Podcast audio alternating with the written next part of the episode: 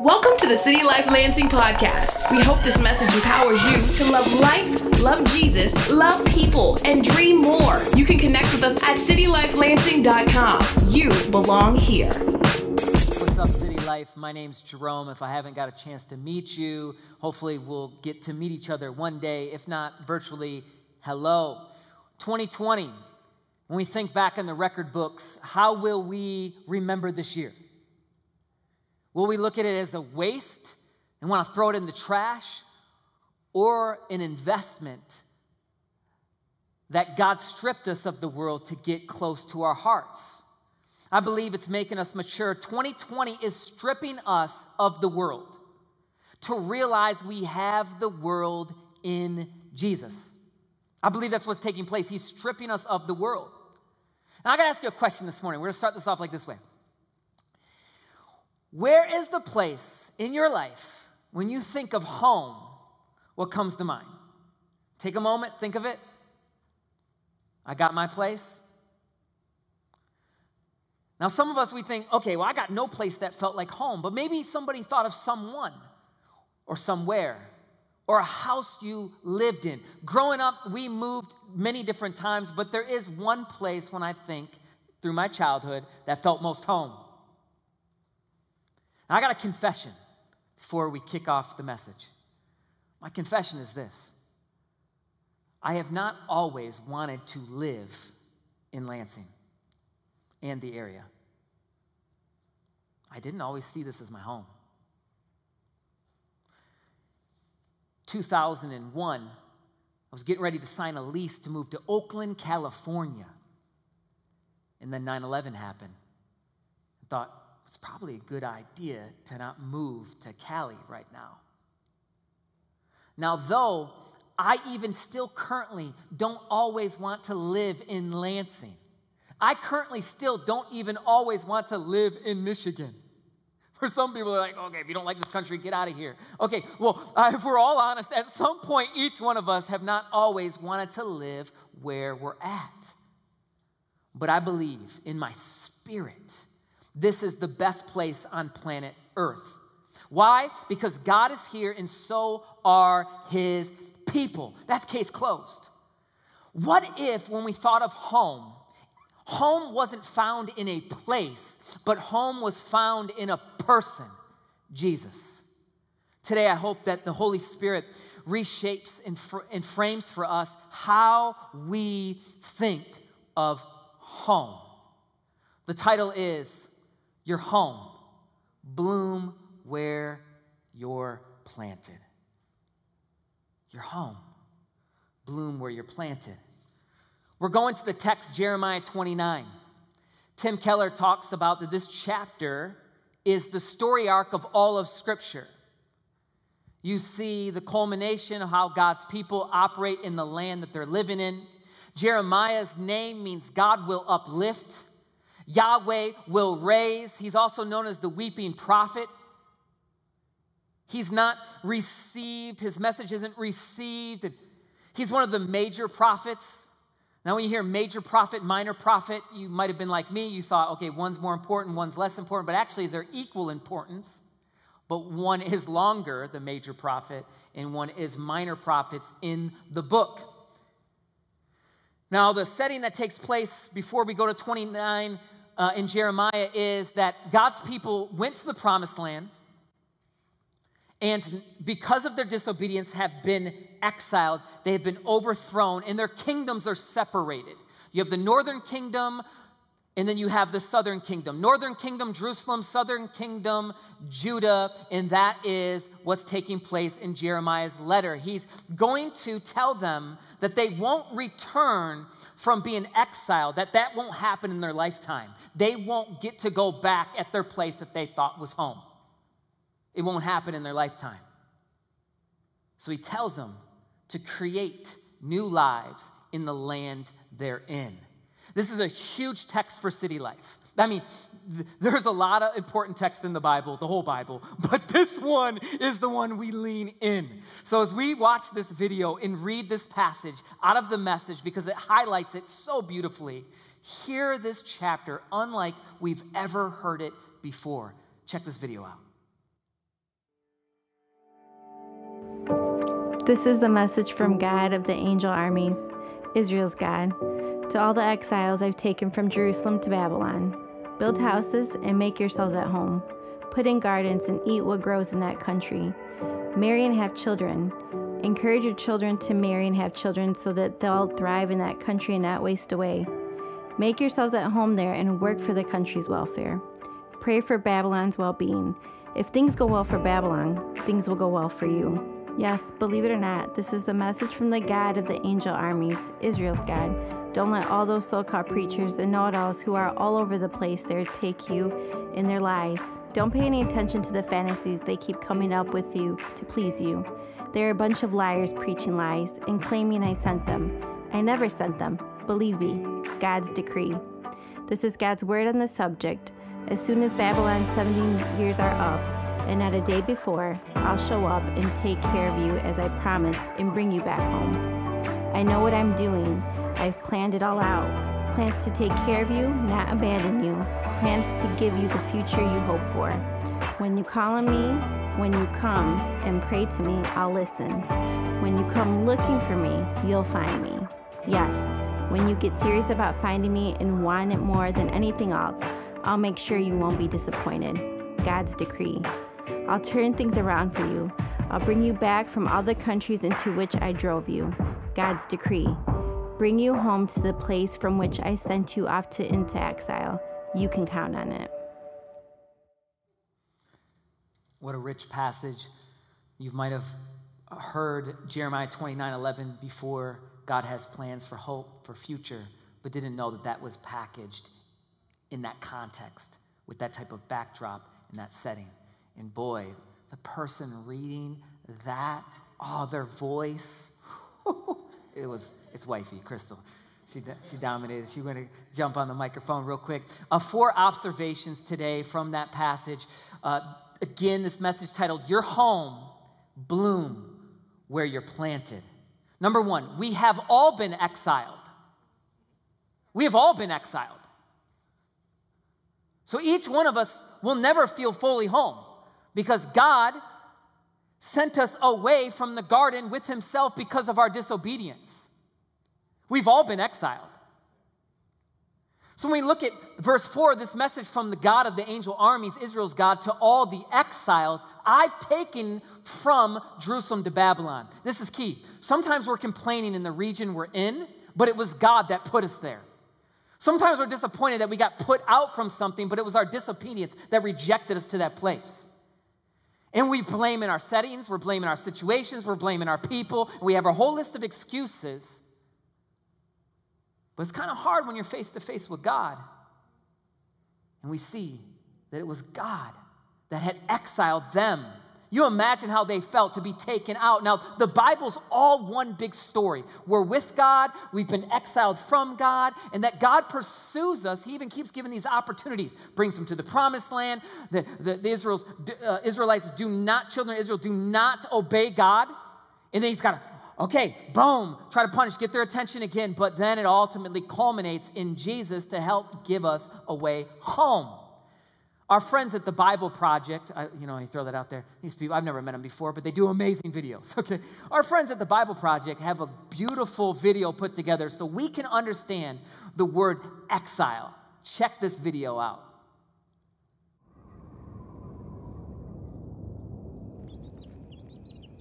There's something about being home where everything's just right. We're surrounded by people we love and trust. There's a feeling of stability and safety.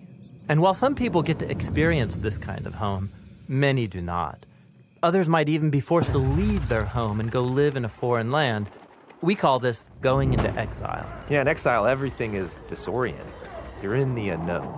And in the story of the Bible, this is where the ancient Israelites found themselves conquered by Babylon, living in exile, far from their homeland. And so they had asked themselves, How did we end up here? And is there any hope of going home? And the whole story of the Bible is designed to address those very questions. The whole story? Really? Yeah, go back to the first pages of the Bible. Where does humanity live? Okay, they live in this really sweet garden, their home. And they're there on one condition that they trust and follow God's one command, and they don't. And so the consequence is banishment from the garden. Ah, they're sent into exile. Exactly. And so this story has been designed to set you up for Israel's story. How they were given the gift of the promised land and were able to stay there on one condition that they be faithful to the terms of their covenant relationship with God. Uh, they didn't, and they were sent into exile. And if you still don't see the parallel between exile from the garden and exile from Israel, think about this. In Genesis, humanity's exile led up to the story about the building of what city? Oh, yeah, Babylon. The same place the Israelites are sent. But that's not the end of either story. In the first Babylon, God called Abraham to leave and travel to the promised land. And that story was designed to give hope to the Israelites currently living in the later Babylon. Now, eventually, they do get to leave and travel back to their promised homeland. And when they did, it wasn't home sweet home. Oppressive empires were still ruling over them, and the people kept acting in the same corrupt ways as their ancestors. And so the biblical prophets said that exile wasn't actually over. How could they think they were still in exile when they're at home? Yeah, this is really important. In the Hebrew scriptures, Israel's Babylonian exile became an image of something more universal. It's that feeling of alienation and longing for something more, no matter where you live. Yeah, I, I can relate to this. I have a great home, but it's situated in a world scarred with pain and broken relationships, death, tragedy, done by others, but also done by me. And so in the Bible, exile is the human condition. We all keep repeating this pattern of human corruption leading to a Babylon that we can't escape. And it doesn't matter where you live, we are all longing for a better home. Now, Israel's scriptures held out hope that one day God would send a king who would rescue the world from all of the Babylons we've created. And after many generations pass, we meet this Israelite named Jesus of Nazareth. He wandered about with no home, announcing the great restoration, that reality of home that Israel and all humanity has been looking for. Yeah, Jesus really cared about people who didn't have homes. He welcomed in the stranger. He said God's love is shown when you invite in the outcast and throw parties for people who don't have a place to belong. Jesus also claimed that Israel and all humanity had lost its way that our self centeredness drives us to create false homes based on status and power, and these inevitably exclude others. We live in an exile of our own making. But Jesus said the true way home is one of weakness, of service, and of forgiveness. And then Jesus went into exile alongside us to show us the true way home. Which is? Well, Jesus said He is the way. His life and self giving love proved more powerful than humanity's failure. He opened up a pathway to our real home. And as Jesus' followers committed themselves to him, they discovered this new way of being human. They believed that the real return from exile had begun. And so they would call themselves sojourners or wanderers. Oh, right. They would say things like, the world isn't our home, and we're citizens of heaven. And so Jesus' followers remain exiles as they wait for that day when Jesus returns to transform this world into a true home. That says a lot. There's depth to unpack there that is very rich. And I hope that this type of message isn't one that, that we kind of checklist off and, okay, I'm done, I did church today, but one that we go back and marinate. What's true? What type of home do I want to build in? What kind of home do I want to be? We have all been exiled from our home with God. But yet, number two, the second observation from Jeremiah 29 is this You are home, cultivate your land. No, I want to get back to the promised land. I want to get back. No, you're home. In 29, he tells them, for uh, in verse 5, build houses and make yourselves at home. Put in gardens and eat what grows in that country. Marry and have children. Encourage your children to marry and have children so that you'll thrive in that country and not waste away. So invest in that place. Don't think back to the good old days, what could have been. But now see your God is great and your God in you. Jeremiah is telling those people. We've done a few points where I said, hey, think of this and your home and question. But now, let's do it again, this exercise. Imagine with me. Close your eyes. Imagine for a moment. If you could build any home and be in any city, not where would it be, but how would it feel? What kind of love? What kind of help and hospitality? What kind of roads? What kind of justice? Forgiveness and economy? What kind of food? All right, open them. You know what God's calling us to do? Be that. He's not saying imagine, he's saying it's in you. He's trying to restore that, restore that garden vocation, to, to wake us up and say, no, it's in you, bloom. So he's telling them, bloom. Don't look to go back. Don't look at what's going to happen tomorrow. In your lifetime, you will never taste the promised land. And he's telling them to bloom. This goes back to Genesis. He tells us to be fruitful and multiply. When you own a home, it's a lot different than when you rent a home. Period.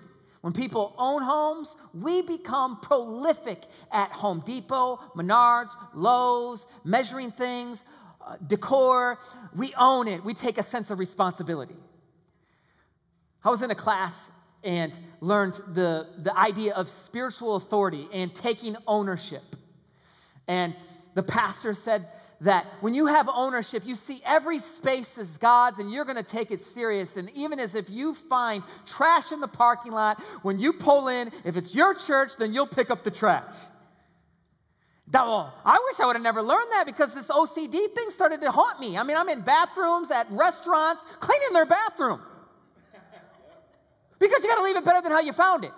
And be careful what you're going to preach on because you'll be tested that week. So I'm on the phone, I'm driving right here by the church. I see a trash bag out in the center of the road, and I'm getting ready to drive by. It's raining. I don't want to get out. If there was ever a moment I want to drive by trash, it's today. And I look at it, it's open, it's yucky. I'm like, no way. Is this a test, God? He's like, ha ha. So I turn around, I get out, it's a turkey all the legs that out, it's open, it's sprawled out. I'm like, oh, I'm on the phone. I'm like, I'm picking up a turkey. It was so gross. And look, this is not to tell you that I'm the hero. It's just to tell you that I think one, God has a sense of humor, but He's also calling us all to be homeowners. Oh, that's somebody else's trash. That's somebody else's house. That's somebody else's church. That's pastor's job. That, quit it. You're home. Bloom where you're planted. Cultivate your land. Cultivate it. So, what's stopping us? You know what's stopping us? I really believe it comes down to this word of being content. See, contentment is focusing on what I have, discontentment is focusing on what I don't have. Well, someone else's land. Some, the mindset that something else is better. Want to be somewhere else, with someone else, doing something else. And we miss the whole time the beauty of now. This attitude of gratitude. I love the picture. Um, I took a screenshot of it from that Bible Project video. Because we think home, we normally think building. I think this is a beautiful picture. When we should start thinking home, we should think energy. People start to see us. They can touch it. They can they can know that God is good, His love and His mercy and His forgiveness and His kindness and His joy and His patience and His forgiveness and His long suffering.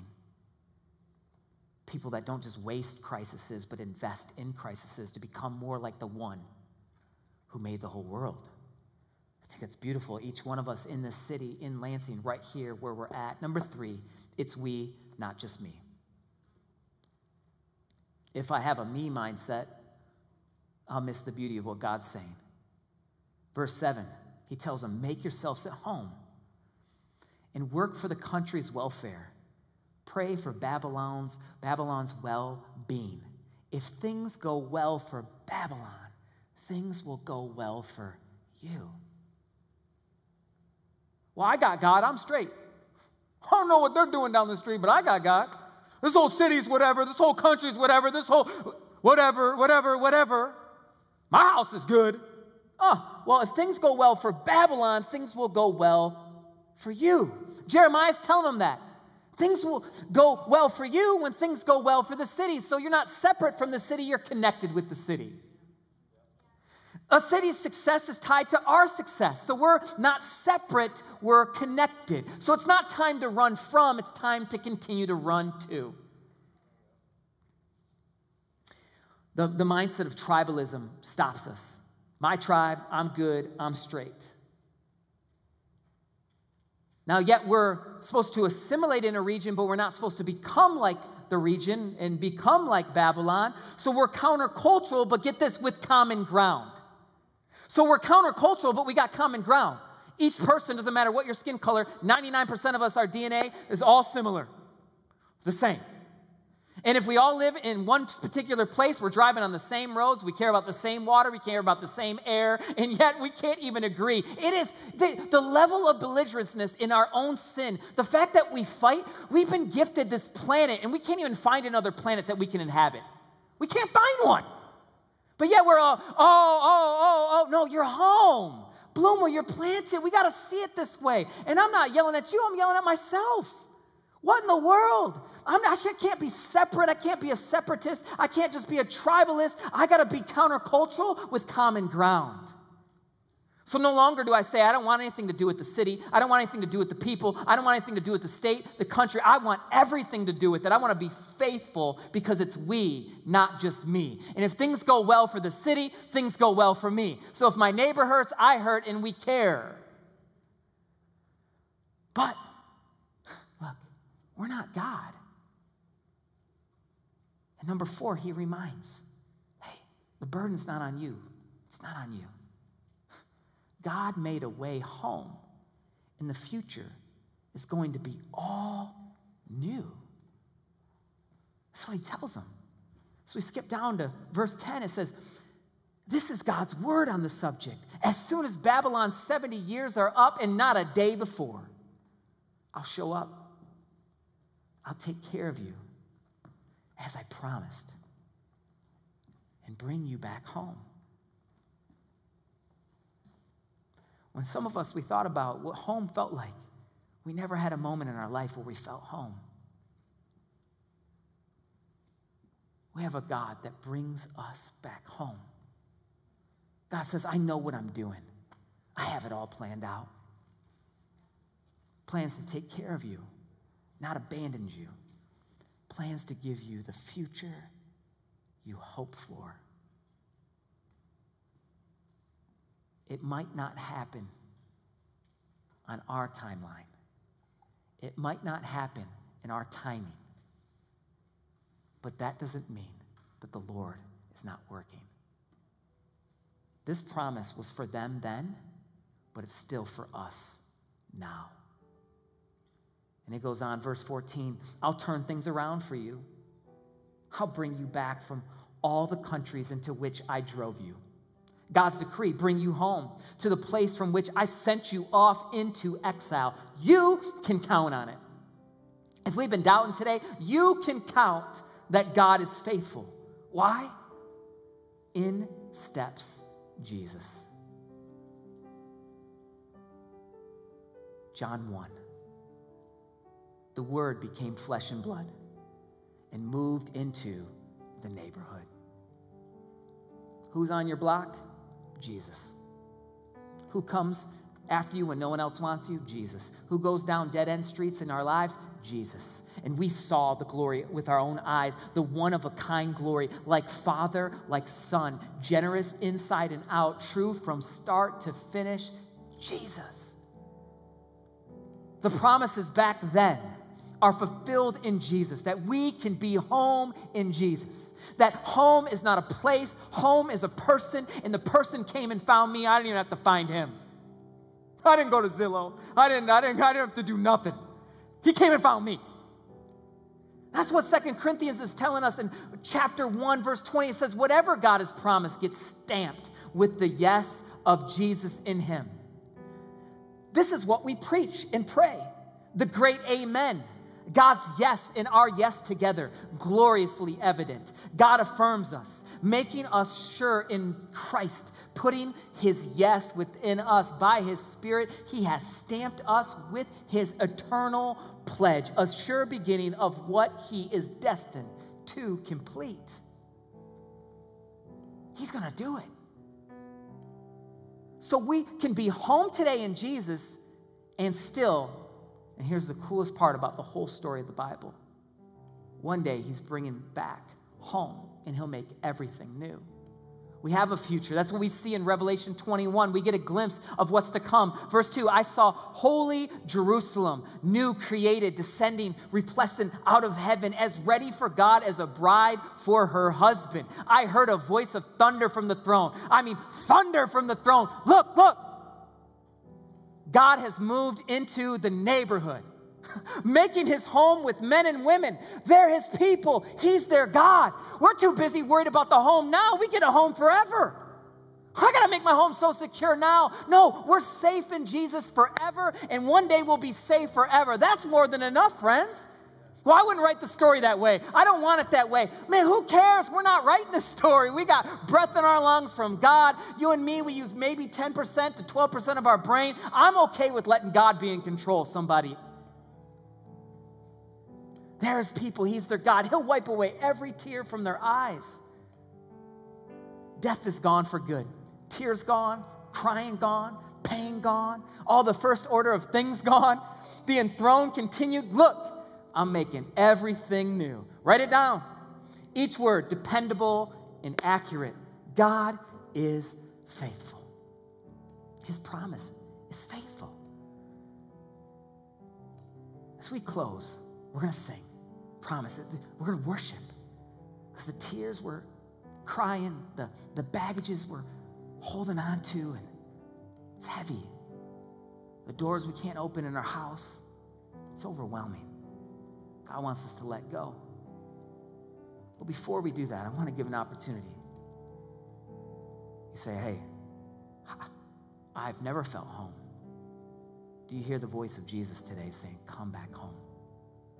It's simple. We say, God, I'll never be good enough. Forgive me.